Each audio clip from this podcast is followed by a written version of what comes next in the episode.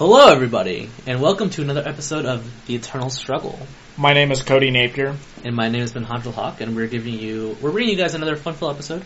I know it's been a, a while since our last one, and it's unfortunate because both of us live kind of busy lives, so we don't really have a chance to record as regularly as we would like.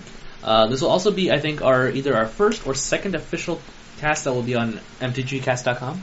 Uh, we're choosing to go back to that platform because it's a lot easier to reach out to people and for people to listen to our podcast on their phones, etc., through RSS feeds and whatnot. SoundCloud um, just hasn't been doing it. Right, right. Uh, and uh, unfortunately, the quality will take a little bit of a hit. But outside of that, you know, it's just our voices that you're that you're hearing anyway. We're not really like singing or anything. So, I mean, I could try. Uh, we I, I, do this again. I, I think I'm going to pass on that one. Uh, we'll, we'll get to it later. Sure. Um, but yeah, we have another fun episodes. Today is um, May 23rd, 2016 meaning that there are a few events that have happened since our last cast, and there are a few events that are a lot closer since our last cast as well. Um, the, the the first things, the first few things we want to go over are, well, actually, let's let's break it down to what what this cast will contain. We're going to talk a little bit about uh, Star City Games Columbus, which happened at the very beginning of uh, Shadows of Innistrad release. That was invitational, right? That was invitational, yeah. Okay. Uh, which neither of us played in the actual main event, but Cody played in Modern Classic and I played in Legacy Classic. Yeah, I had that wedding to go to. Right. I had the invite, but nah, I don't want to play standard. Yeah, yeah. I, I, I could have, but I, I really just wanted to play Legacy more often. Okay. So that's kind of what happened there. Uh, we're also to go going to go over a little bit of what new modern looks like. There were two modern GPs this past weekend in Grand Prix LA and Grand Prix Charlotte and both and the winners and the top eight lists of the, both of those events. Um, we will also go ahead and touch on uh, Nahiri a little bit. It's kind of made its way into a lot of a, a lot of powerhouses in modern. Everything I said about that card is was wrong. Yes, you are correct. Uh, it wasn't even really on my radar until uh, I watched a stream with Joe Lissette actually playing it in Legacy, and, and people I was like, "Oh, card's very powerful. When people first brought up the interaction with like Emrakul and stuff like that, I was like, this can't be a real thing. Right. Like, this people, is some gimmicky bullshit that right. I've never heard of before. It's just like, no, this actually works. This is a real like strategy. It's like you're not real. Stop lying to me. right. Um, and then we're also going to cover the upcoming. The, the GP is now a lot closer. GP Columbus and GP Prague are both uh, within three weeks. So we want to make sure we give you guys a little bit of a refresher on what legacy really means, and we'll talk a little bit today about the uh, the elephant in the room, to quote many many people uh, and what most people consider to be the best deck in Legacy right now, Miracles. And we have our own very we have our very own Miracles expert here, um, myself, and we'll we'll go over a little bit about the strengths, the weaknesses, and where the deck currently sits as far as like metagame is concerned. Um, if you've read any of ChannelFireball's articles, you probably have an idea of what uh, someone like Andrea Mengucci believes the the deck to be in the metagame, but we're going to give a bit of a different perspective on someone who's slightly more experienced with the deck overall. Uh, we're also going to talk about the Comic Town Legacy Expo. Uh, Comic Town is a store that we both both Courtney and I play at regularly, and they've been hearing at least my call, my cries for more legacy support, and they're running a 1K um, that is feeding directly into Grand Prix Columbus. So it's the weekend it's the weekend before Sunday, June 5th, uh, and it's basically just a 1K, and it'll, it'll be a great time. And their events are always great and they always have like great prize support and just they're they're a lot of fun. Oh my god, the fifth is next week. No, it's not. This is definitely a typo. Oh, okay. I was about to say, man, I was about to straight up panic. Yep, it's in two seconds, so you're fine. Uh, and we we're also going to touch on something that kind of started today a little bit. Um, Eternal Masters is coming out the Friday, June 9th, I believe. It's okay. Um, we can get hyped about it today. Yes. Because they're just dropping the nut on us right now. Like, right. So, so spoilers started this morning, and, and we've had a ton of really, really good ones. and uh, I'm sure Cody is ecstatic to uh, inform us a little bit about all that stuff too. Oh my god. These cards in Ching Chong Scribble are going to look so good. I'm so ready for this. Alright. Um, so the first thing we want to touch on um, is kind of what, what we've been up to. And we've, we've played in a few events here and there, uh, but not, not too terribly much. We've kind of been busy with our lives and just playing local events really more than anything else. Uh, so Cody, why don't you go ahead and start off with what you did for Star City Games Columbus? Oh, I just played in the classic. The best part about the actual classic was not a single human being actually walked in that tournament center actually thinking that Tron was a real deck. Right. This was uh, the modern classic, right? Yeah, this Yeah. is right after uh, the Eldrazi banning. This is also right after uh, what was it? Well, the Eye of Ugin banning. What else? I got- even, I even got banned. Um, Ancestral Vision became unbanned. Oh Sword yeah, of the Meek right. also became unbanned, and um, Shadows of Innistrad had just gotten released. right. I went. Uh, So this was a couple of years. If, if you guys don't really remember this invitational, uh, not a problem. The winner of the invitational was Max Pivetti. Uh, he played Mono White Humans in Standard and Infect in Modern. Uh, and the top eight also featured like Craig Krempels and a few other people. Overall, a pretty decent tournament, but we didn't pay much attention to the actual event because we were playing in the classics. But yeah, so you said that people didn't expect to see Tron in the room again. Why would why would you say that is? because like Tron lost like a lot with I. I mean, the deck's not unplayable, but as like someone that's played Tron for the longest time, the deck has become a lot less autopilot compared to put together the pieces, play an Eye of Ugin, and then just start having this inevitable late game where you just win. But Tron's changed now to where you have to play towards your outs. Okay. So essentially, you kind of have to play a heavier threat build because running uh, Sanctum of Ugin Mhm. over Eye of Ugin requires you to be able to uh, activate the Sanctum. Because if you just have like uh, Wurmcoils or Oblivion Stones and other control pieces that you used to play a lot more often in the deck, your Sanctum's just dead. Right. You don't activate anything. You don't actually tutor up your endgame finishers. It is not Eye of Ugin, and that is it. For, so for those not familiar with the card, um, Sanctum of Ugin is a land. Um, loading, it's. It's uh, whenever you cast a colorless spell of seven or greater, you may sacrifice it to tutor up any colorless creature out of your deck. Right. So you can go find yourself um, like a Wurmcoil Engine or an Ulamog or a Warbreaker. Right, you can find any of them. But uh, I mean, the card seems fine, but it's it really just isn't near as good. Right. And a, a lot of people, um, I, myself being one of them, really didn't really kind of put Tron on any radar because losing Eye of Ugin makes it so you lose that in-game inevitability. Like you can't just chain Eye activations together to like just find your Eldrazi creatures constantly. Right. But I mean, uh, my first round one opponent was Coco. There were so many. I actually walked into the tournament center with Thopter Sword ready to go, completely primed, sideboard built, just ready to rock. And uh, I started looking around the room, and everyone was playing these Collected Company decks. Because, of course, Collected Company at the time was the best deck in uh, Standard.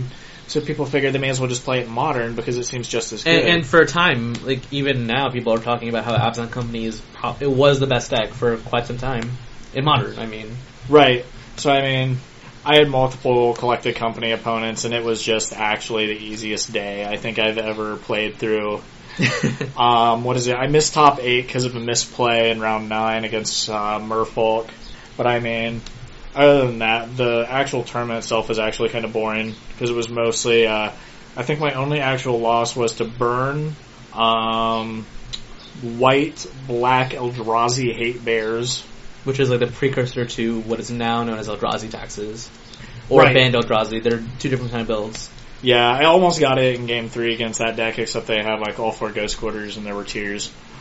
But uh, that just is what it is. Sure. And then uh, was it like I said, just misplays against Merfolk. Like a lot of people think that the Merfolk matchup is really good um, against Tron. I actually don't think it's that great for them. If mostly just because like all the new versions are running. Uh, they're running multiple Ugins. They're running um, three to four The- the- Oblivion Stones. Right, there- there- you have tons of Wrath effects, but the reason people think that Merfolk is advantage in that matchup is because of main deck Spreading Seas. Right, which is Um, fine. And and the the winner of GP Charlotte actually, uh, I'm sorry, GPLA had four main deck Spreading Seas and also had four sideboard tectonic edges. Holy shit, four sideboard tectonic Yeah. edges? Oh yeah, they were good enough for that deck. Well, just in general, uh, it's just very very good. I mean, which is really weird because people keep putting out all these articles like asking, is Tron dead? But then Tron keeps consistently putting up results in like top eights, top 16s, top 32s of the last actual couple tournaments that have happened recently. You know what I mean? Mhm. So it just seems weird. I think it's mostly a meta shift which is causing like Tron to still be competitive. Because I mean, we're seeing more blue decks now with uh, like these new Nahiri uh, Jeskai control decks that are out now. The new Thopter Sword uh, control decks, um, Thopter Gifts. Um, Tron has a really good matchup against pretty much every single one of those decks. Like it's actually not awful. Um, Okay. but I mean also a lot of other decks moving away from Jund to Collected Company just mostly because it's a better uh, attrition deck. Which makes sense. Um, Merfolk's actually like back and putting up results again, which is surprising, somewhat. I mean, the deck's always been good, but it just seems like It, it, it's like weird metagame shifts. Like people, people will say that Affinity. uh, Just as an example, Affinity is a deck that is always well positioned when no one cares to have hate against it. I have no idea how that deck beats Collected King. So the way that the way it usually works out is there are many weeks that go by that Affinity doesn't do well, and people like have cyber cards against it, and just it, it hoses it and it's done. Weeks go by, people see Affinity not doing so well, so they start shaving on the number of Stony Silences in their deck, their number of Shatterstorms in their deck. The next event, Affinity does very very well, and it, it, it's a cycle that repeats constantly in Modern. The only thing about like Affinity right now is that uh, I forget what uh, well-known Affinity player said it, but they said Affinity is at the worst it's ever been right now. Frank Karsten. Yeah, mostly just because what is it? Um, the deck's catching like a lot of cross heat that people are putting in their sideboards to fight like Thopters They're yeah. fighting uh, the Thopter sword. Decks. Essentially, people are like using Stony Silence in that regard. But when they see Right. decks that like Tron and like Thopter that doesn't that don't do as well, they'll shave on their copies, and that's like the mindset that I did. I, I took into account when I started playing Nahiri again, Okay. which we'll we'll get into that here in a little bit actually. So so overall, you, you enjoyed the tournament, wasn't wasn't but it wasn't that exciting. It was like the beginning of a new modern format essentially as well. Yeah, there was like one game where the game you watched where my opponent went off infinite, made infinite life, and all this other garbage, and I from two life somehow managed to dig myself out of it. I don't remember. I'm pretty sure there was an Oblivion Stone in there somewhere. Uh, you, you had an Oblivion Stone in play at the time, but not enough mana to crack it. Uh, so he get infinite life to set up to kill you the following turn. yeah. Uh, he sacked his deck, so he would put the red cap on top with infinite scries. Put the red cap on top and pass the turn back to you because he didn't have enough mana.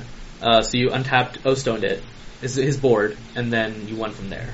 I didn't remember. I, I, just think you, I think you O stoned him, and you also ghost quartered uh, something, or, or or there there was a, a misplay on his part that I kept it. He missed black mana or something like that. Yeah, yeah. casting the red cap. I, I believe it was actually you. It, it was a, a O-Stone activation followed up by Ghost Quarter to kill his second black source to make it so that he couldn't cast his red cap. And then the Karn ultimate with the Ulamog underneath of it. Right, and that's what won you the game. One of the best interactions in Magic's be like, yeah, this thing doesn't have haste, but it's also not summoning. Sick.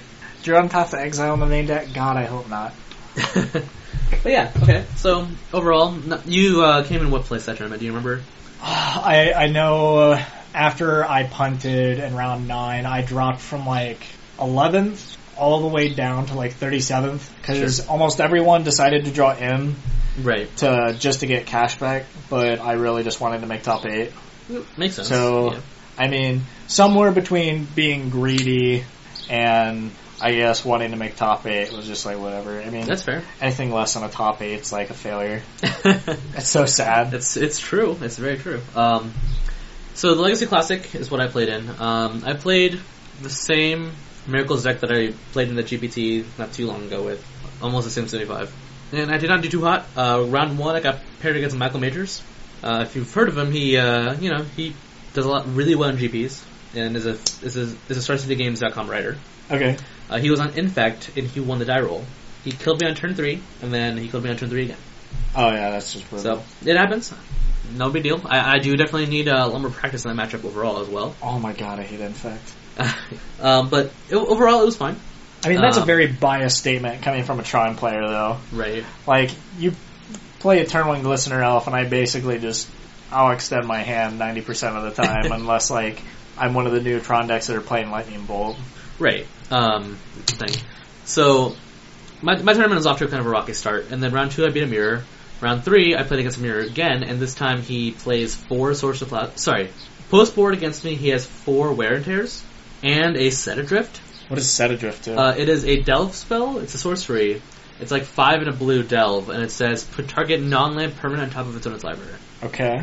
And I was playing a version of predict that we now I now believe to be a little bit weaker in the mirror um, overall, outside of just having predict, I guess. Um, but that that I, I lost that match, uh, unfortunately. Uh, and then I won a couple of matches, and then I lost my last match for top eight dreams, so I dropped after that. Uh, went out, got some food with some friends, and hung out. And they came back and watched some Magic because I ha- was housing a couple of judge friends. It, it wasn't the best tournament for me either, but I think uh, the two mistakes that I made there were one, kind of playing the wrong deck. I think I played. I, I could have made a few card choices that were different. It could have. It would have gone a little bit better. Uh, and secondly, I think I was just tired. Like, I think didn't play Mongolian well. barbecue though made everything worth it. Uh, yeah, yeah. We had uh, Cody went out with uh, us that night, and we had Mongolian barbecue. I, for me, it was the first time I've had it. I think it was it wasn't the first time you've had it though, was it? Yeah, it was the first time I actually ever been there. Okay, sure. Because Frank had to walk me through. He's like, okay, so this is actually how all this works. Yeah, Because yeah. well, the first time I looked at it, I was like, wait a minute, this meat's like, this Raw. is raw meat. Like, what do I do with this? And he's just like, dude, they cook it while like you're there. It's like, nah.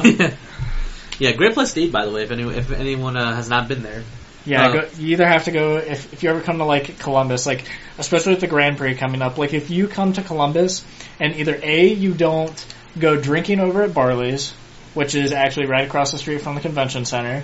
Um, they also have very good wings. and Uh, very good food in general. We went right. to Barley's uh, for lunch. Uh, don't forget uh, Mongolian barbecue. It's also very good. And also about uh, three or four blocks down, the Melt. Melt is fantastic. I mean, best sandwiches probably in a very large portion of Columbus. Uh, I would say Thurman's beats out Melt, but not by much. You think so? I think so. Oh no, man! Those meatloaf, uh, the meatloaf sandwiches, like mom's home cooked meatloaf or whatever it is, it comes in like a seven inch like tall sandwich that you can't actually humanly eat, Yeah. like unless you unhinge your jaw. It's the best. Never get a half portion because you know You're you're, gonna go home yeah. and eat the rest of it anyway. So Right. just Okay. be miserable. Well, moving on a little bit, uh, the winner, uh, the winner of the modern uh, classic, I don't recall. I saw a lot of. Uh, oh God, what's that? Uh, the Jund Cancer deck, the one that plays uh, all the stuff that makes you look at the top mill. Lantern Control. Lantern. Oh yeah, Lantern won that event. That deck Yep. was everywhere, Yep. all over the top tables. Like, thank God I managed to dodge that thing like all the way through. But I mean, like, there Actually, was. Lantern did not win that event. I'm pretty sure. I don't remember what won it, but I kid you not, like all there were a bunch of different versions of Lantern Control. There were multiple Esper versions, and then there were multiple of the Jund versions. The Esper versions were splashing for the uh, um, Sword of the Meek combo. Okay, that makes sense. Which reminds me, I need to buy get, uh, Gifts Ungiven. Those foils are insane now. They're like forty dollars, like maybe still. I need to look that up. I don't even know what they are anymore. I know the From the Vaults were like twenty a little bit ago. I mean, they're pretty expensive. I mean, uh, but in any case, uh, the Legacy Classic was won by Delver, Grixis Delver, yeah. and that's great. Beat El- beat Eldrazi in the finals. Uh, or no, I'm sorry, beat Belcher in the finals. Belcher's, Belcher? Belcher's uh, seen a bit of a resurgence. Yeah, Nuh-uh. yeah, Where's Belcher at? it's very true. Is it like traditional Belcher? yeah, just, just straight up Burning Wish Belcher. Oh. No- Nothing really special about it, I need to pick up some Lion's Eye Diamonds again. if you say so. Uh, Well, with all these cards that they're reprinting in Eternal Masters for Storm, why not? that's true. Storm, Belcher. I mean, Okay, so the the winner. Oh, it's funny.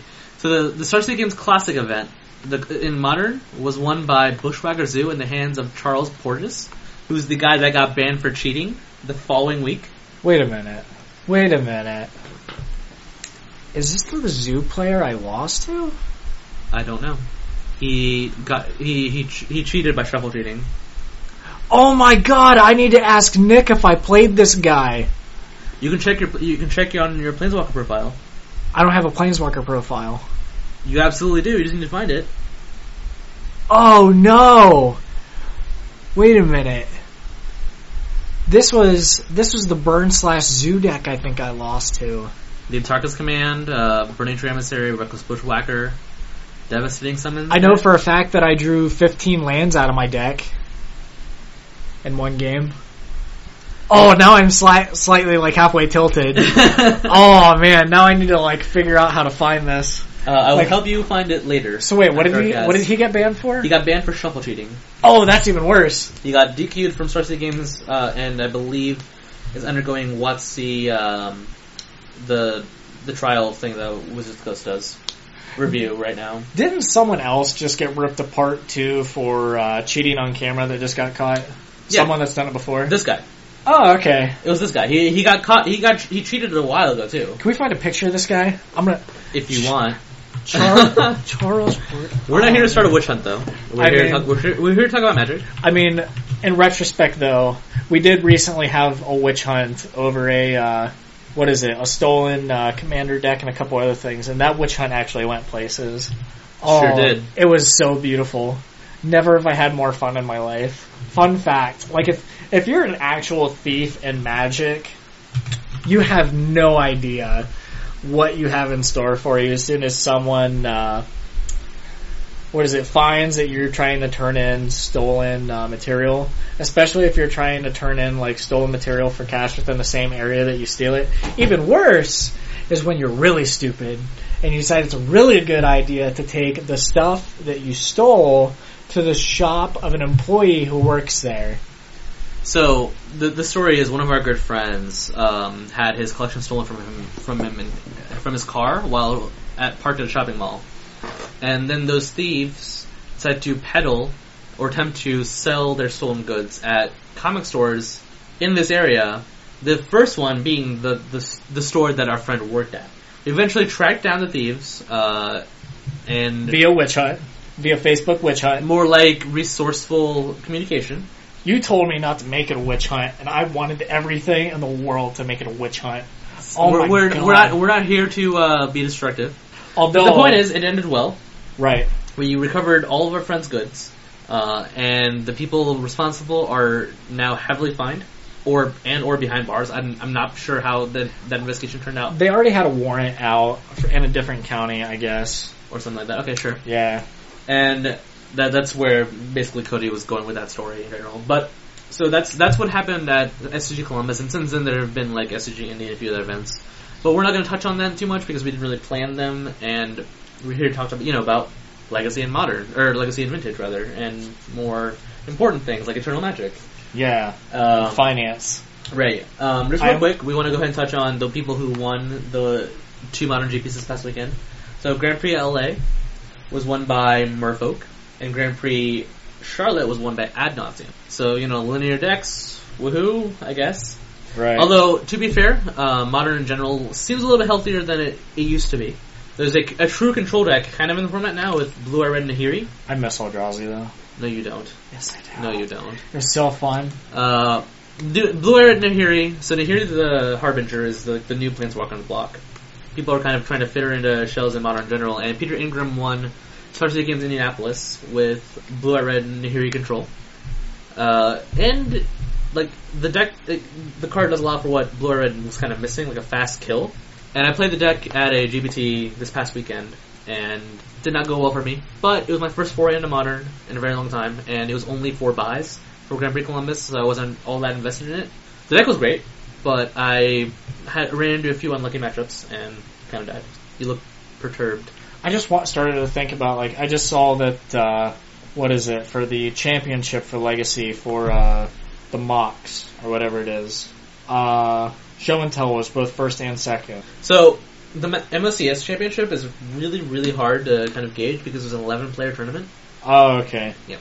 I mean, it, it, I started to go down through the actual cards that are seeing reprints now in Eternal Masters, and I stopped and I had to think about whether or not I think Mo- uh, Lotus Petal will see a reprint. Uh, we will discuss that when we talk about potential reprints. Yeah, I know. It was just like a sub thought. Okay, As soon as sure. I saw, it, I was like, four Lotus Petal in this deck. Be like, man, we may as well just reprint Storm, like the whole deck. Let's let's add a couple duels in there. I mean, we can't do that. We'll, we'll, we'll, we'll talk about it here in a second. So, Ah, um, as we kind of touched on before, Grand, Grand Prix Columbus is coming up real quickly. Um, and it's going to be a great time. Uh, for those that are coming to Columbus from out of state, it's a great city. Uh, our convention center is fantastic for events like this, and it'll just be it'll be a really good time to play some Eternal Magic. And I'm really really looking forward to GP for, for to this GP. I've been preparing like for the past year and a half for it, honestly, and I think that my testing group and I have gotten onto some very good ideas. If you don't get on camera, I'm going to be upset.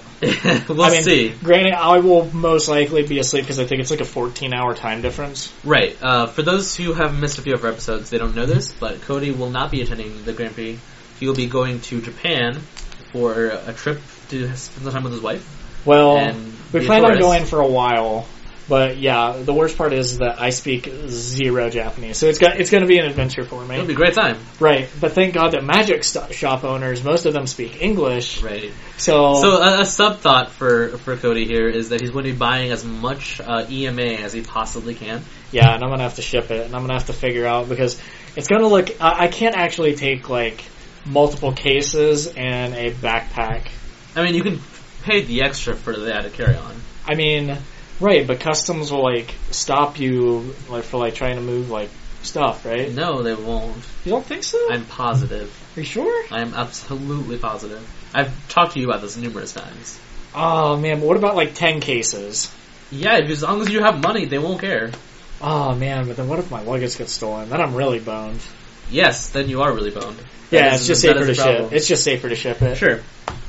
Um, but so this GP is coming up, um, and I'm going to go ahead and let myself out there as for anyone who has really big questions about Legacy in general, because I know Legacy GPs aren't the most like prolific events for a lot of people because it, you know they're they're Legacy. It's not a format that people play very often.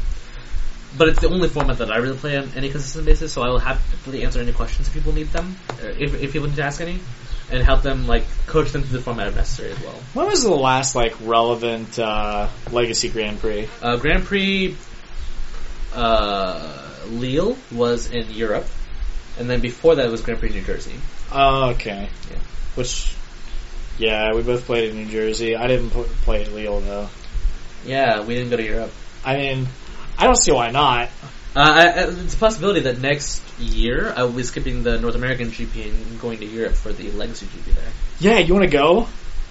You want to make it a road trip? through the Atlantic Ocean. Yeah, dude, we'll just fly over. We'll make a stop in Amsterdam for like solid two days, and then we'll go to the Grand Prix. I'm not. We don't know where it is yet, but possibly we'll talk about it. What if it's it. in Amsterdam? That'd be fantastic. Oh my god, what if it's in Amsterdam, man? Everything. Um, but so this this this Grand Prix is going to be the biggest like eternal event of the year. But I mean, that's not true. what do you mean? The biggest Eternal event of the year? Yeah, Eternal Weekend's coming to Columbus! right, right. I said there was a butt there. Yes. So Eternal Weekend just got announced. Uh, it's going to be in Columbus, October twelfth. I want to say. I will double check that. Doesn't matter. I'll quit work if they won't let me off for it. Let's see. Card Titan Eternal Weekend. October 27th is when it starts and it ends on October 30th. So the Vintage Championships will be that Friday. The, the Legacy Championships will be that Saturday, and then both of the top eights will be aired on Sunday. So what's your plan? What's your plan for the vintage? Uh, I'm not positive yet, but I'm more than likely going to be playing some sort of mentor deck. Do you think do you think Gush is gonna get hit? Before then, absolutely not. Oh man, I don't know. I, I, I, I definitely think I'll be playing some sort of Gush deck. That goes without a question. Whether it uses mentor or Thing in the Ice is uh, a different conversation. Did, oh man, have we have we casted since they ch- made the big change?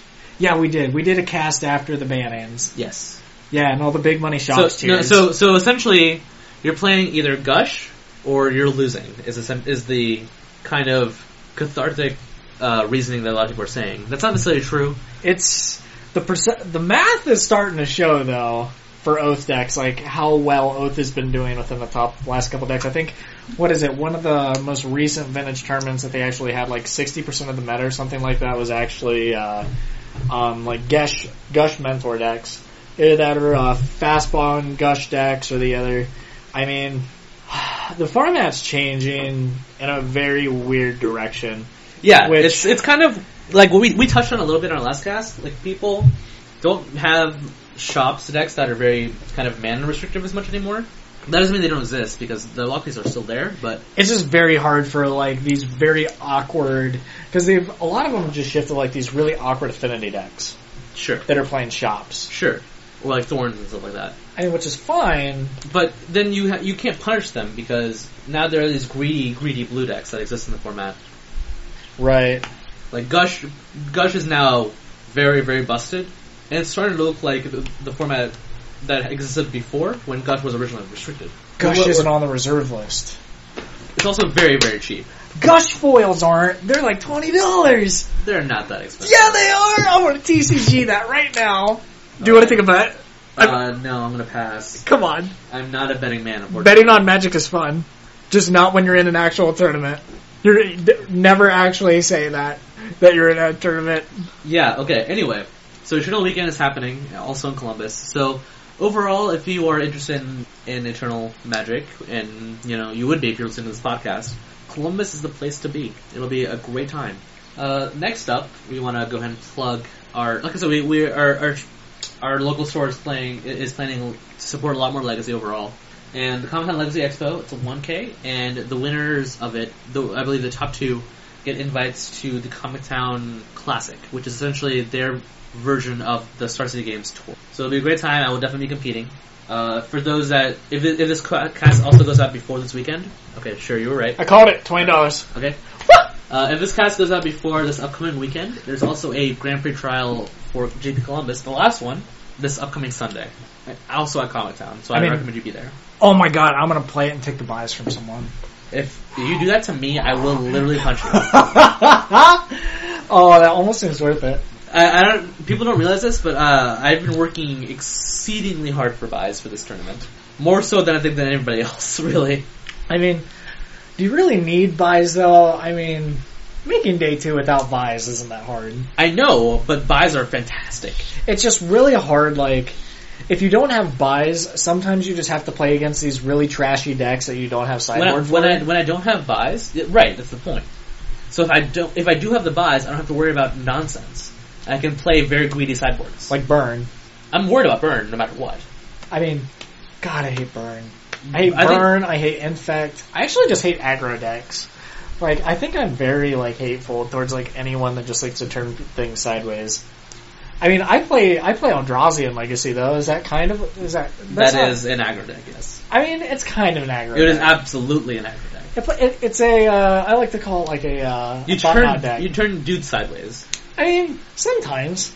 Sometimes you get to turn uh, Endbringers like sideways multiple times, but then you're playing this really cool control deck, right? All right, enough of that. Uh, I just, just going to go ahead and let people know that they should definitely check out the Comic Town Legacy events because thankfully the store is doing a lot more for my favorite format. I mean, yeah, I like Legacy. Legacy is great. I mean, we need to have more though. Like, I mean, I don't disagree with you. I love. if they could just like designate a day for Legacy, right? I think that would be fine. Yeah. Okay, but here's the deal. Um, it's not proxy. It's not playtest card. It's I mean, which is fully great. sanctioned. Right. They can't do that on a regular basis. Well, I think they stopped. Like, they don't actually hold playtest side events anymore. Correct. Because Period. that's- Right, Right. because of that whole thing a couple months ago regarding uh, proxies. And. Yeah. We, we, we, we, touched on it.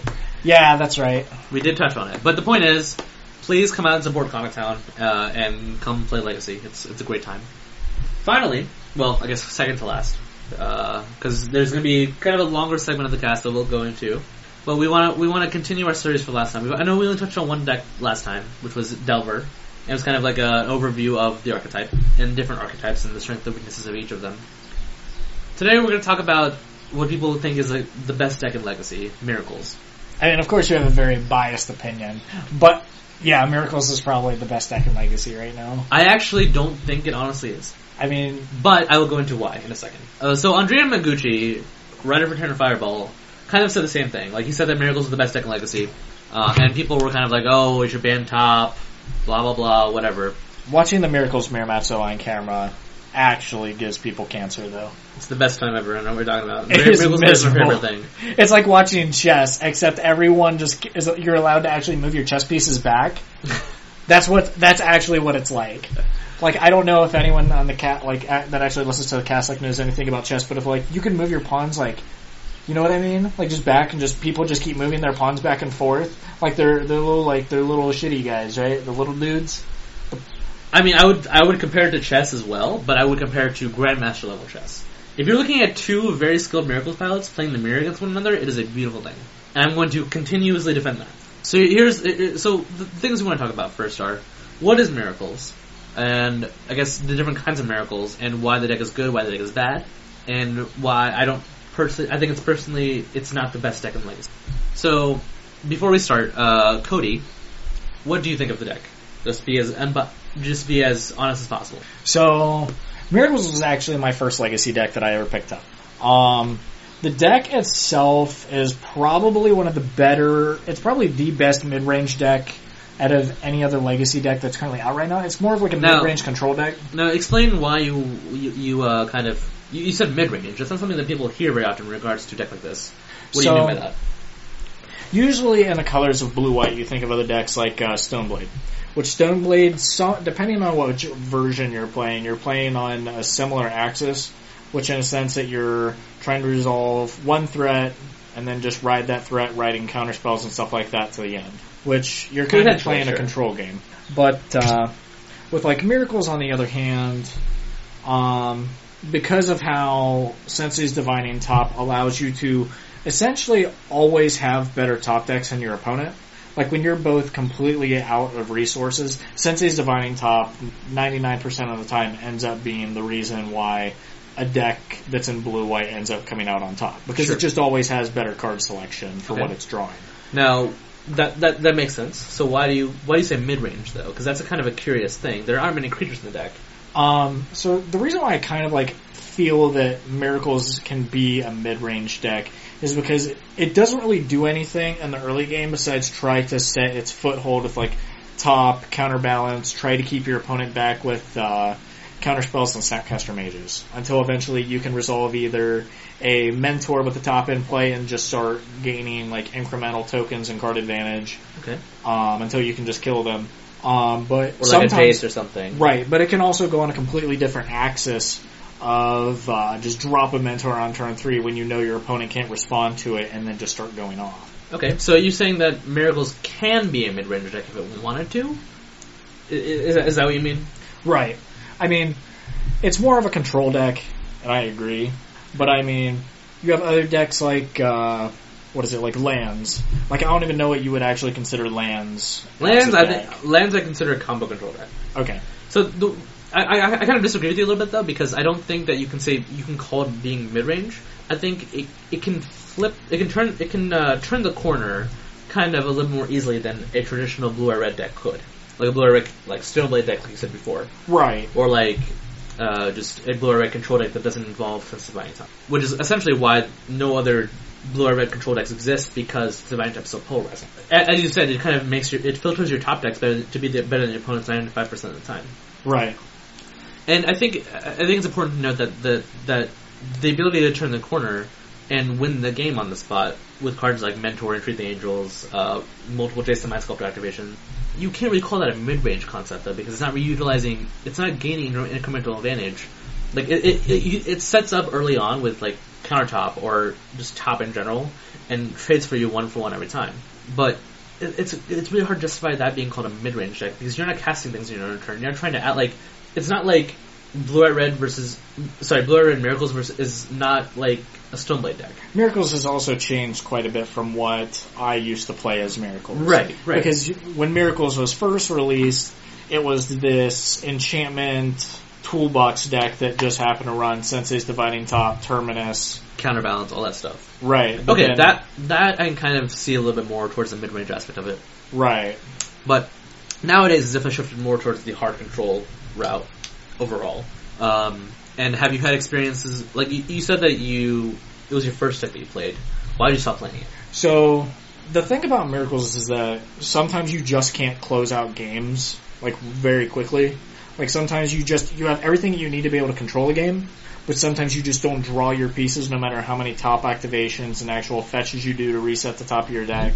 Um, sometimes you just don't draw a kill condition, Sure. and it takes her. You can. It's fine to lock your opponent out of the game. That was But it- essentially the, the the main problem with miracles before like Grand Prix Paris and the Ponder Revolution. Right. That's what that's what that whole stick was about. Right, with also being able to shuffle and everything else from the ponders and whatnot as well, which is fine. Um, but like, even though as a control, a lot of the decks that I play are mostly control, which is fine. It's either control or somewhat mid range. I don't play aggro really hardly whatsoever. Right. Besides Eldrazi, and that's my most recent flame that I've decided to play with in Legacy. But I mean, because even usually otherwise, besides like Stoneblade, which I stopped playing because the actual matchup for Stoneblade against Miracles and Lands is the most Horrific asinine, thing ever, horrific yeah. thing you'll ever live through in your entire life. Like it is actually miserable. Which I mean, that's one thing that I actually just don't like about Miracle sometimes is it's after it gets set up, it's almost impossible to have an opening to be actually able to beat it. Sure. Which is fine. But I mean, that's what a control deck is supposed to do. But I mean, it's the repetitive motion of I'm going to top, I'm going to top, I'm going to top, I'm going to top, which as long as you're good with top is fine. But it's when you get the experience, the it- inexperienced players Yes. that actually just make you want to kill yourself. Yep. Where they'll sit there for two minutes looking at the same three cards, like putting them back in different orders. It's like, for the love of Christ, please actually make a play before I just shoot myself and you get the auto win. because like nothing's actually worse than when your opponent doesn't have the card that they need on top and they're sitting there shuffling, like trying to figure out like what in the world that they want to put on top to try to like deal Right. with what it is that you're doing. Like, which is why I kind of like Delver because Daze and whatnot stops them from being able to get that early game hold on you mm-hmm. before you can just aggro them out. Right. And that, that's that's a that's a fine perspective to have. Which thank God, Daze reprint. Jesus, I did not want to pay hundred dollars a foil for those. right. They, the new ones, they don't look daisy. They don't. They, They really they don't. look like a blue Thoughtseize. I can kind of see that comparison actually. Yeah. The Um, original Daze though art though. You, let's be honest with ourselves here. Do you prefer the new art or do you prefer the old art? Old easily. I feel like I'm in the same trip as well, but I also don't want to pay hundred dollars for a foil.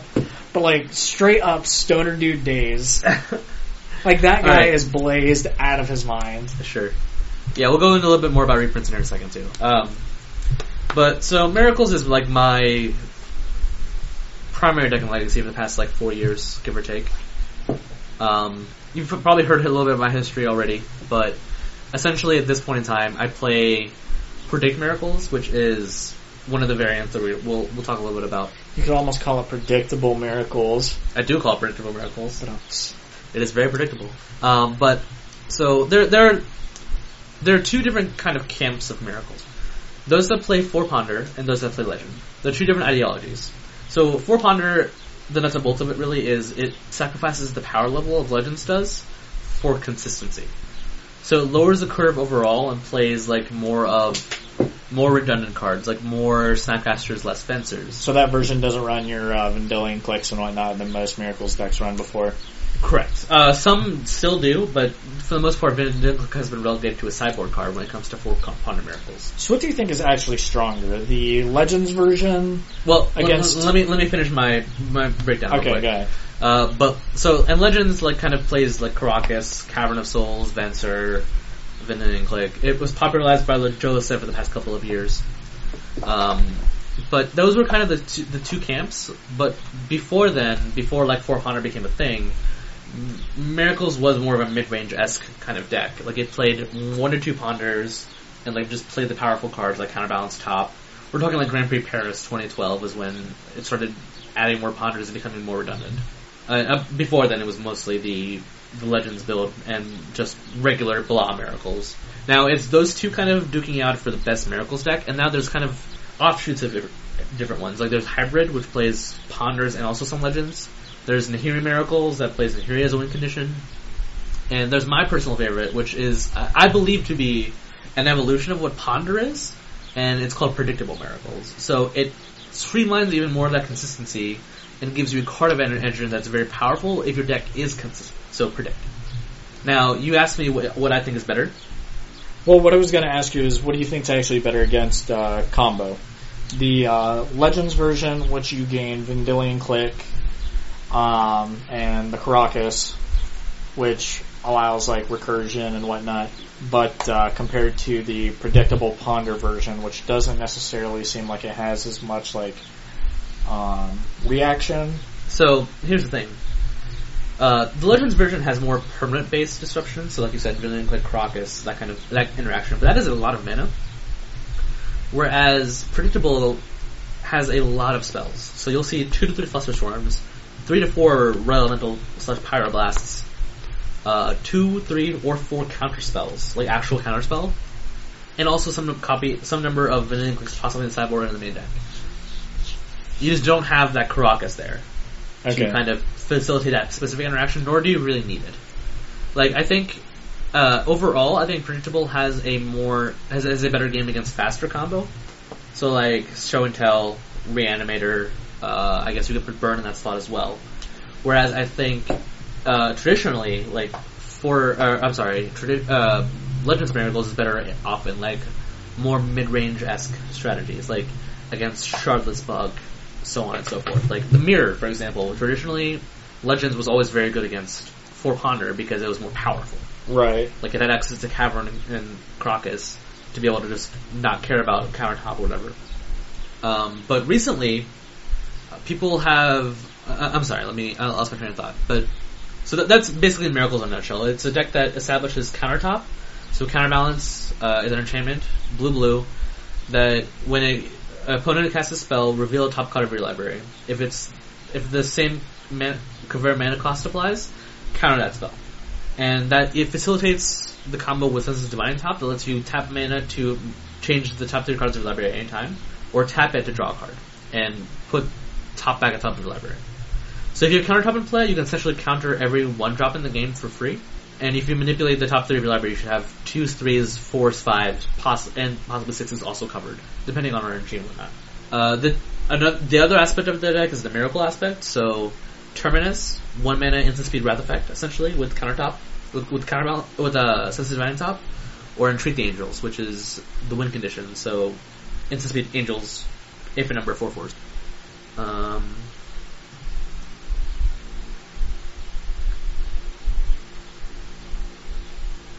but yeah, so that's that's basically like the breakdown of different archetypes. Are there any questions that you had regarding any of them so far? No. I mean, Miracles has like a couple different cards that it changes in between them, but then it also has like it has a couple different finisher, finishers. Like there are some versions that run the Mentor package, which I actually think is just better than the Stoneforge option. Okay. Stoneforge, I've said it before. Stoneforge just doesn't seem as good as what it used to be anymore. So here, here, here's the so some like I said, some versions of Miracles play si- Stoneforge Mystic the sideboard. Like I've been an advocate of that before, um, and I still kind of am. I wish I could, but Mentor is just a more powerful card in general. Whereas Silver Mystic is better tempo and more defensive, so it gains you back life, life faster. But Mentor kills a lot, lot faster overall. Uh, and then there's also Entreat the Angels, like I said before, and like some people are trying out Nahiri, which I personally think to be a little too clunky, but that's not the point of this discussion at all. But the way it wins is late game something. So late game Jace, late game the Angels, and late game Mentor plus top or second top. Do you think there could be like a Nahiri Thopter Sword deck in Modern? Yes, Like it doesn't seem awful. it's not bad, uh, but I actually have ideas that I'll get to discussing with you after this. Are you going to build it? I may have already built it, um, but we will talk about it later. So Modern's not cancer, Not, right? not for myself. It is for a friend of mine. Aw, what the hell, man? Come on, get Uh, in the modern game, baby. I'm not playing modern for a little while. I'm gonna I'm gonna focus on this Grand Prix, but but then after the Grand Prix, we'll see. But so let, so just real quick, Miracles is you know a control deck, and people call, call it the best deck in Legacy because it's able to do all these things. It's able to win quickly within one or two turns, while also controlling the board to stay up until then. It also has the best top decks that it can possibly have due to its package, Correct. its spell package. Correct. Um, but here's the thing: if you look at the metagame breakdown, how good is Counterbalance right now compared to how it has been? It's still strong, but I mean, look at some of the legacy lists that have actually been doing well recently. Because it seems like Delver's making a resurgence. Um, Lands. So the top decks right now: lands, death and taxes, Shardless Bug, Eldrazi, Miracles, and Fast Combo. So Reanimator, Storm, etc. I mean, as long as you don't, your opponent doesn't get like a crazy fast start, which sometimes you can just terminus them and that's the end of it anyways. Like against like uh, Eldrazi, like if they don't have seven mana up and an eye, a single terminus can just be a complete blowout. No, because they don't play Determinants that easily. Here's the thing. So uh, I'm talking about the card Counterbalance specifically. I mean, it just seems okay right now. Right. So when you take away the linchpin of the deck, it weakens it significantly. It weakens its standing significantly. Significantly. If you play Miracles against any of those decks, if we're ta- assuming equal level of play skill, the Miracles opponent, the Miracles player is not favored So like Belcher. easily. God, I want to play that deck again. I mean, it, it, it's. I don't think Miracles is the best deck in Legacy right now. I think that title belongs to Darklands uh, because I think Darklands has a better face-to-face matchup against everything else. as opposed to Miracles. Miracles against Eldrazi, as we are aware, is very much just it's very heavily in favor of Eldrazi, but can be fixed by tight play. Right. It requires extremely tight play, and it's not easy. And you see in every single one of your godforsaken uh, Path to Exiles. You mean Source Letters? Yeah, same thing almost. Except I play basic lands, not. Right. But the, the, the point is, I, I think the fire that people have kind of talking about Miracles being the best deck in Legacy is, is a little over overblown. Counterbalance is the worst it's been in many years. Uh, and some people are even shaving down to three. Like, it's not that good of a card. And you don't always need it. It's very easily beatable. Darklands, are they playing, uh, how many Abrupta are they usually playing in the main? Two to three. Okay. See, that's, that's another great example. Like, it, counterbalance is really, really bad. If you look at the metagame breakdown I just gave you, counterbalance is bad against three of those. Uh, I'm sorry, counterbalance is only good against two of those. Right. Like, fast combo and mirror. That's it. It's not even that great against fast combo unless, like, you Right, know as that you have a land can- on top. Unless you can survive the early turns. With, like, for, Force of Will, Flusterstorm, etc. Right. Because you have to be able to stop their zero drops. It's not even Lotus zero, Petals, Zion's it's not even the zero drops that. matter the most. It's like, Cantrips? can't, it, it, it, like, counterbalance comes out on turn two. That is really slow. Very, very slow. And even then, it's not unbeatable. Like, Storm has infinite replicates. And, and just kind of that sequence. It's, it's a lot easier to beat than people seem to realize. And if you don't believe that to be the case, it, that's just what Legacy is right now. It's, the counterbalance is not good.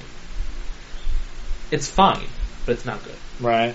It's the worst it's been literally since Countertop has been in print.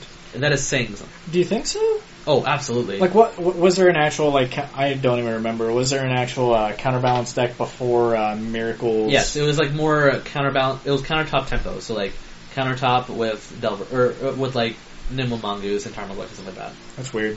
Yeah, it wasn't. That it must was have like been a weird world. Yeah, But like once Terminus was printed, everything changed. Okay, because like I played like extended and stuff like that before they changed it over to modern, and then just went right back to the Tron plane as soon as they moved. As soon as uh, New Phyrexia came out, Yep. that was a But but the point is, I don't think um, that Miracles is as difficult to beat as people seem to think it is, and you definitely should just get reps in against it if you fear it that much. And I'll be happy to play against literally anybody if you want to play against Miracles. No, I don't want to play against Miracles. That deck is miserable to play against. Except for Delver. Like Delver, I think I, I, I like Delver because it has surgical extraction and cabal therapy. I don't like one of those cards against me. Dude, surgical extraction won so many games. It's unreal. I'm telling you, man, if they don't reprint uh, surgical extraction at Rare and uh, Eternal Masters 2, I'm gonna be upset. I mean, I know they just so. reprinted it in uh, Modern Masters, but surgical extraction, the card's still good in Legacy. It could see play. It should see more play. Um, but also, just real quick, um, we're gonna finish up our Miracles here in a second. Um, Yeah. What what is what are Miracles' good matchups in in your opinion? So, I don't actually know how its death and taxes. So I, I, let's go over the the biggest ones, right? So Miracles versus Death and Taxes, I think, is extremely pilot dependent, and I think if we're assuming equal play skill, Death and Taxes has the advantage. I think so too because they cut off your mana, Right. um, as well as uh, Thalia can make it very hard to get through some things. Right. and And it's not Aether that Vial. it's not, it's not that difficult to not play in a turn. Aether Vial gets around a lot too. Right. Um, I so think mean, the Eldrazi matchup is also miserable, it's not great. It also doesn't have a good lands matchup. Um, just which is which. Well, let's let, let's touch on that a little bit because a lot of people have said that Miracles versus Lands is heavily in Miracles' favor, but I think that changes a lot with Darklands. I mean, Darklands has like the ability to be able. to... Lands has always played abrupt decay like a lot of times on the sideboard. Sometimes, but it, it's Um, never like facilitated the true Black Splash before. Right, but it also runs Crows and Grip and stuff now. It's it's not even those cards that scare that improve the matchup the most. It's Dark Confidant. Oh yeah, because you're running so many lands already. Yep. I mean, it just gives incremental card advantage, which is fine. It also It also a 20 taxes- 20 finisher. It also taxes our Source of Lashers.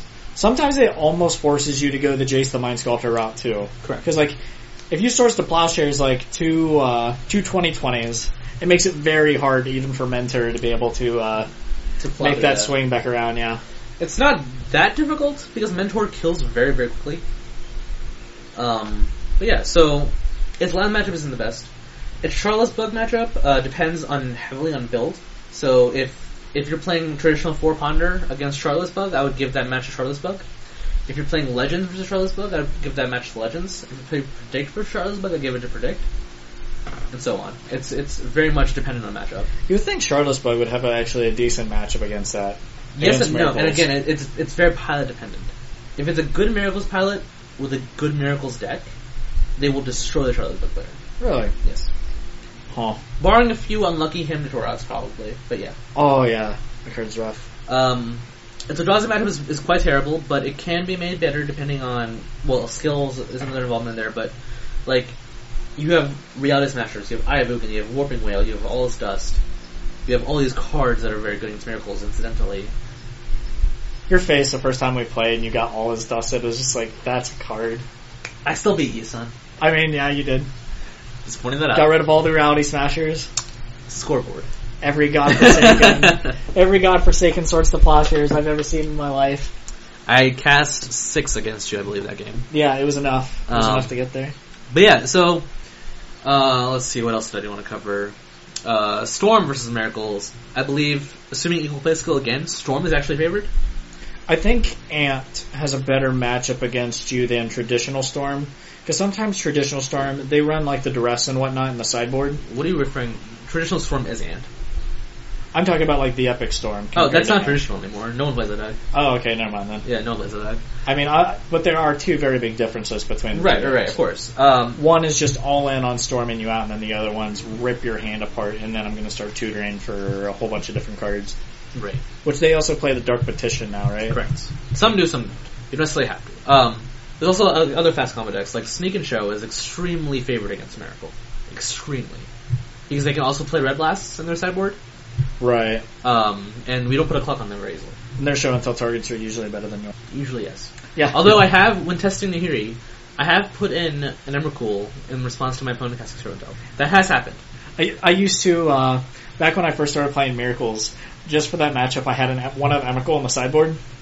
That seems wrong, but okay. I, I, I only caught people off with it twice. but oh my god, when they only have like four permanents in play and they put a Griselbrand in place, like, your life is still not looking great right now. nope. It's But I great. mean, that was like the old tech, the old hot tech. right, between that card and what was it? Uh, what was the one that would exile when it came into play from Ravnica? The new Ravnica, Return to Ravnica. Um, It was like some chick riding like a flying lion. Ah, dude, when it when it dies, it exiles a card. It's like a better Desolation Angel. I.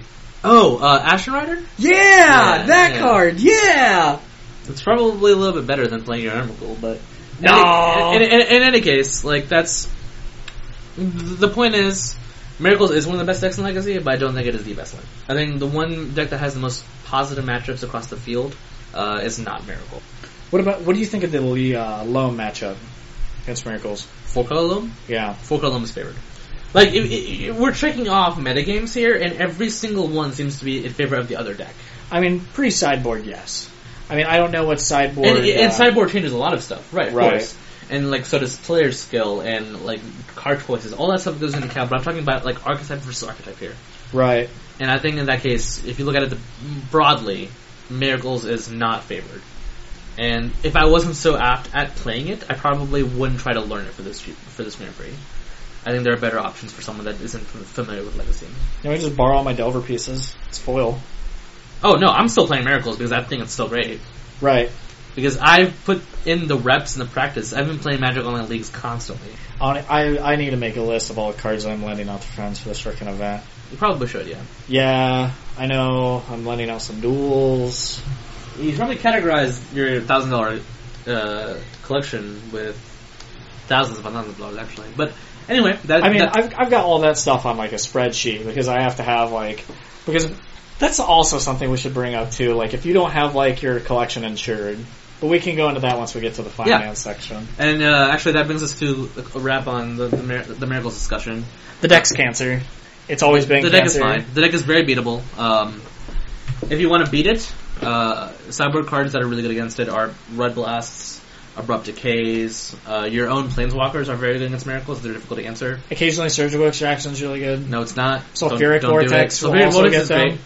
Oh, Vortex they- is great. Yeah. Oh, if they don't draw the uh, Pillar. Uh, what is it? Parasite Pillar. I, I don't know. burn. For Um, a second, I thought you were about to say Pillar of Flame. No, that doesn't do anything. Yeah, man, gets rid of your uh, Snapcaster mages. Completely just exiles your. uh Oh shit, what's his name? Um, the tutu, the really good tutu, Master Roshi, Oh, uh, Monastery Mentor. Jesus Christ. Uh, for those that don't know, I, I use altered monastery mentors. Uh, my alters are Master Roshi. As far as I'm concerned, it's Master Roshi. Like anytime anyone plays, it's like Monastery Mentor. It's like you mean Master Roshi? yes, so it's Master Roshi, and uh, the tokens are his students, so they're all pretty cool. Um, but our our final segment that we want to kind of go deeply in on is Eternal Master spoilers have come out. Uh, Cody, please introduce to uh, us what Eternal Masters is and why it matters. So basically, this is Wizards of the Coast cash grab for everything that isn't on the reserve list, which is fine. Um, it's what uh, it's everything that. What is it? The new CEO that took over was from Microsoft, right? Yes. Oh yeah, just make money off it. I'm actually surprised that they uh, haven't attempted to uh, charge us for DCI memberships yet. but anyways, going back to like reality for a minute. So Eternal Masters is basically they are printing cards for both Legacy, Vintage, and Commander um, from all spectrums. So the first two cards that we had spoilered were the Force of Will and Wasteland, of course, which everyone knew ahead of time. Right. Um, but today spoilers have started, and they are dropping the big guns. What seems like first, which we can't even say for sure if these are going to be the biggest cards that they're going to be spoiling. So what was the first? Let me bring up the spoilers list. Um, that's already started here. hmm So the first card, ironically, that got spoiled was Daze, which we've already talked about. Um, I'm not really a fan of the new art, but it's cheap foil Daze. Also, it's not four dollar regular Daze anymore, Right. which is fine. Um, we have Chrome Mox at Mythic, which I still don't agree on. Another thing people have to realize though is, um, just going back to Daze a little bit. J- Daze was also reprinted in the interest of Magic Online because Daze is infinite dollars on there. I mean, that's another thing that we can actually start looking on to figure out what's actually going to see reprints, is because they are also catering to MTGO. Right. Which Which is a big deal. Um, Chrome Mox has been spoiled. Sneak Attack was spoiled, which thank God they're using the uh, the Judge promo art, and that card looks really pretty foil. I don't know how it's going to look with the new foiling, but they do look really pretty foil. Um, which Sneak Attack at re- as one of the red mythics almost makes you have to assume that we're going to see Show and Tell as the third blue mythic because Jace the Mind Sculptor was spoilered. Correct. So So because of that correlation, we assume that Sneak Attack, or I'm sorry, Show and Tell within, within the last Blue Mythic. There's a case to be made that it could also be Mana Drain, but like that doesn't make much sense. Right, which has also been the talk that uh, the level one judges are going to be getting their mana drains at the end of the year. Which does it? Would it make sense? Yeah, you could completely reprint mana drain in the set and have it be okay. Yes. I mean, Like the the judge the judge program is independent of uh, reprints. right. It's been reiterated many times by Star City. It seems like they're dropping a lot of the mythics first um, to get people really hyped on pre-orders, Right. which is fine. Um, also, Necropotence is one of the uh, black mythics. Yep. In a draft format, seems crazy. It's it's pretty good. Yeah. build mono black zoo and win with a necropotence. Like it's just like playing Hearthstone, except like it's like yeah, I'll pay one life and draw a card. It's almost a completely better zoo deck. God, that seems really good. Yeah. I mean, in sealed, it's okay. Um, Deathrite Shaman's back. Um, oh, by the way, one of our uh, friends from our uh, group chat, there's no way in hell that Necropotence is coming back to Legacy. No way in hell you are Yeah, out of your mind. Sorry, buddy. I mean, I, I I know he was trolling me, but I would play Jund. I would legitimately play Jund. Play a Bloodbraid Elf. Wouldn't that, that would, that's going to be the butternut sell. Like you, if you understand that in this format, Dark Ritual is legal, correct? yeah. Why not? I mean, hey, I mean, turn one like Necropotence. Go. Let's go, peasant. What I'm referring to is Storm. If you were, never mind. I'm not going into discussion right now. Oh yeah, Storm when it can repeatedly just keep refilling its hand, and Yeah, let's not do that. I mean, I think that's fine. It seems fair. Nothing can break it. Yeah, I'm done. I can't even keep a straight face Yeah, anymore. no, no, no, not, happening. Um, Bloodbraid Elf at uh, Uncommon Mhm. Seems insane. Like, can you imagine like what kind of like crack like you have to fill the rest of the set with to make Bloodbraid Elf like an uncommon? This set has to be insane. Like, what other uncommons do you take out of your pack besides a Bloodbraid Elf? I can't think of many off the top of my head. I mean, I mean, the color. If you're drafting it though, the color restrictions are we have to keep in mind.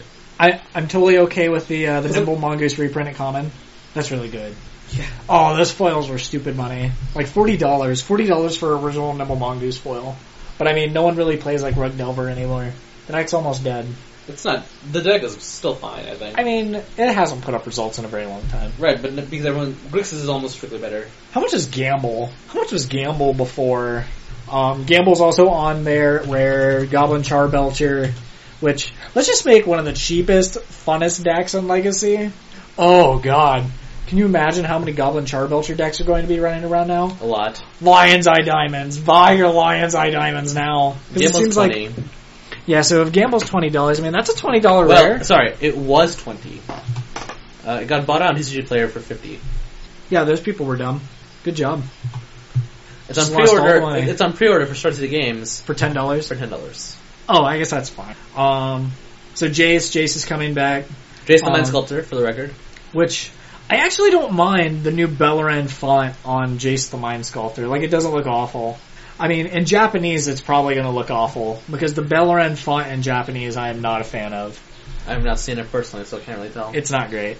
Um, Toxic Deluge, we can actually have foils and vintage and legacy of Toxic Deluge, which is great. Um, Sylvan Library, which is huge. Sylvan Library at rare!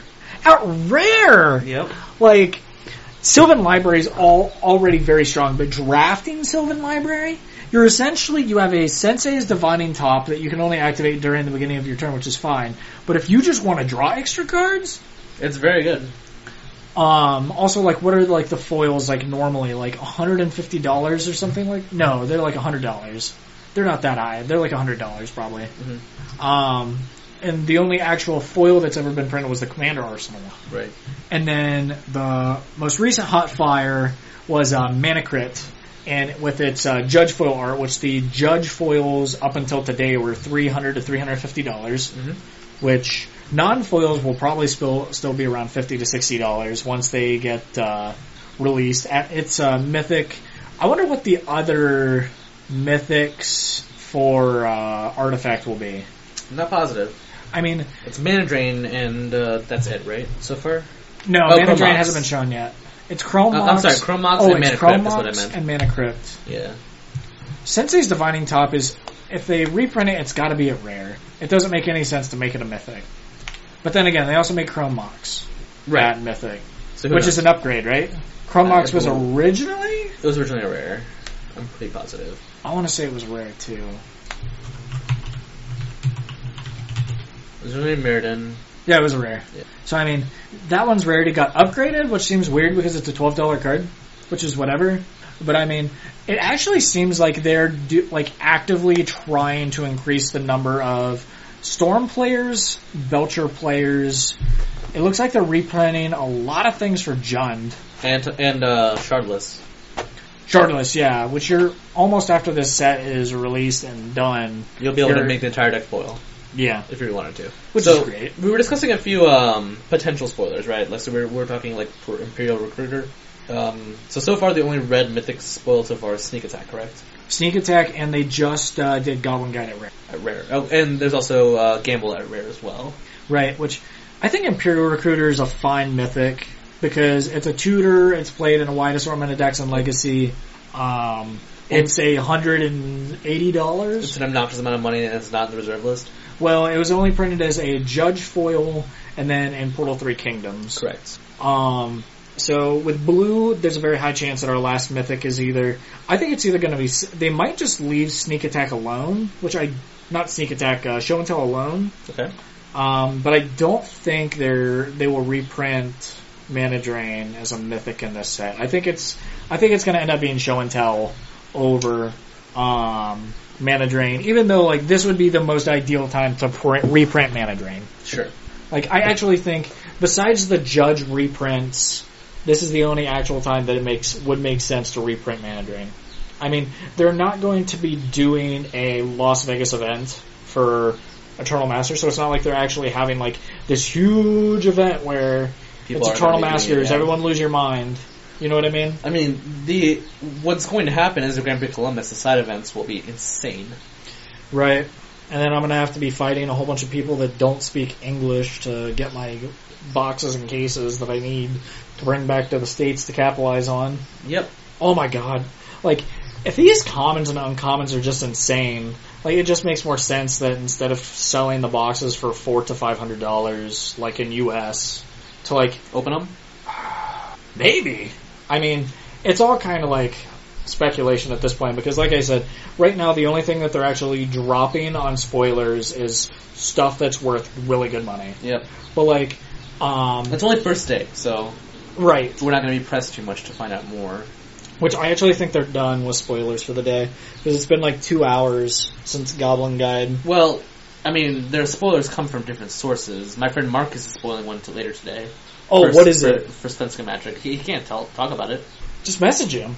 No. Yeah, That's not how this works. yeah. Let's find out. No, man. Like, let's have it before he has it, but we're gonna end up coming out after him anyway. So hey, there we are.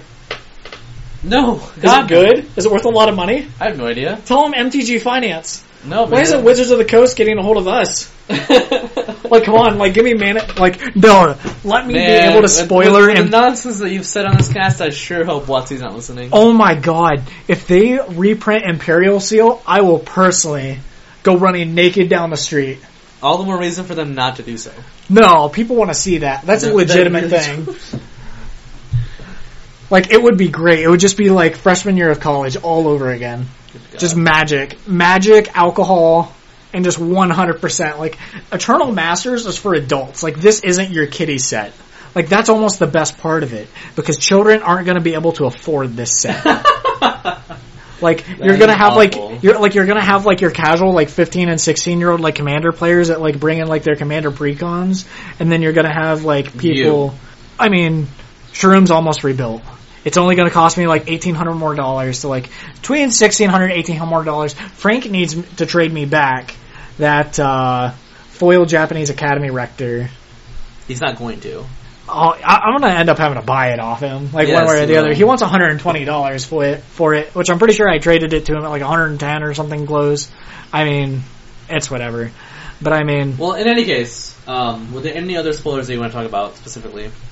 Um, no, I mean it's all pretty out there right now as Yeah. far as like um a lot by of the time this cast is released, which will probably be later on today. Actually, I'll have some time.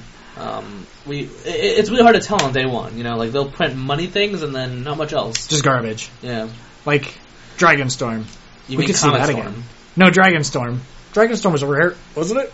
Possibly, And Modern Masters One, sure. I think it was Dragonstorm. Look it up. That's a card. Called it. Yep, it was a rare. Yeah, one of the best rares. One of the best rares humanly possible to open from Modern Masters One. Wait, really? No, Okay. That is I know- complete sarcasm. I'm not familiar with it at all. Although, if you drafted five color dragons, it was a really bad deck. It had nine mana to But cast like, this card. when people just didn't want their Kamigawa dragons and just passed them, and you drew like the one of like Comet Storm, you're just like, yeah, Dragon Storm. Card's just the nut. Pay like nine mana to go tutor a five five out of your deck. Sealed, that's hot. That's right, super man. hot. All right, Actually, well, it is garbage. that's a full on blown my. All right. Well, Cody will be going to Japan uh, for the week before the Grand Prix, correct? Right. But also, like, what was it? We were talking at lunch. What in God's name do they print in white? Yeah, that's a that's a really big question. Like, what are the white iconic Eternal cards? What are the mythics? Like, we can only think of like Stoneforge Mystic and like Monastery Mentor. Monastery- That's not. They're not printing that in. They're not reprinting that card when it was just printed. they might. I mean, the card's like twenty dollars and it's a fifty dollar foil. It is seeing a lot of play in Eternal formats. That is true. I mean, that's the only place it sees play. It hasn't seen Fair. play in modern yet. Mm-mm. It should, but there's like not enough cantrips for it. there's not enough good cantrips. Right. We need brainstorm or ponder. Let's let ponder back. Like, obviously, ancestral visions wasn't good enough. So I mean, we could let ponder back. Let's just give us Sensei's divining top back too. Would you play if Miracles was in modern? Would you play? I would, but I wouldn't be happy about it. How do you feel your Tron matchup is with Miracles? If I have Monastery Mentor on my deck, easy as pie. Do you think so? Oh, absolutely. How do you beat a turn three card? I mean, that's that that that card is insane. I almost want to play Karn in my sideboard for uh for Eldrazi. Oh my god! Can you imagine that being dropped on a counterbalance deck that doesn't have a response for it? Just be like, uh, You're asking a lot, man. You're asking a lot. Anyways, that brings our cast to a close. Um, we had a great time. If you have any questions, feel free to shoot us an email, uh, or Twitter, or Facebook, or whatever. And now we'll be on MTGcast, so you can contact us via the messages from here as well. Right, and not just SoundCloud. Yes. Sorry, SoundCloud. Man, was there is there like a way that we can get the smaller, like our other cast from before, like Yeah, downgraded, yeah, I'll- I'll and not it. have it sound like we're being drowned underneath of a pool? Hopefully this one doesn't sound like that. I, I will mean, do my best to do so. And We're uh, gonna get to the end of this thing and it's gonna sound like garbage. Like that's one thing about like downgrading like sound quality. Yes. Yes, we're aware. But Like you can't actually hear my voice, like as beautiful as it is. Like that's miserable. I, I, I will decline to comment. Okay. Well, thank you guys for listening, um, and have a wonderful rest of your week. And look forward to talking more about Legacy. If you have any questions, like I said before, feel free to contact me. I will be happy to play test or whatever you need. Tweet us, tweet or twitters. Yes, all that stuff. Uh, I guess I'm at Mini Hodge on Twitter, and you are at Napier MTG. Right. And yeah, have a great one.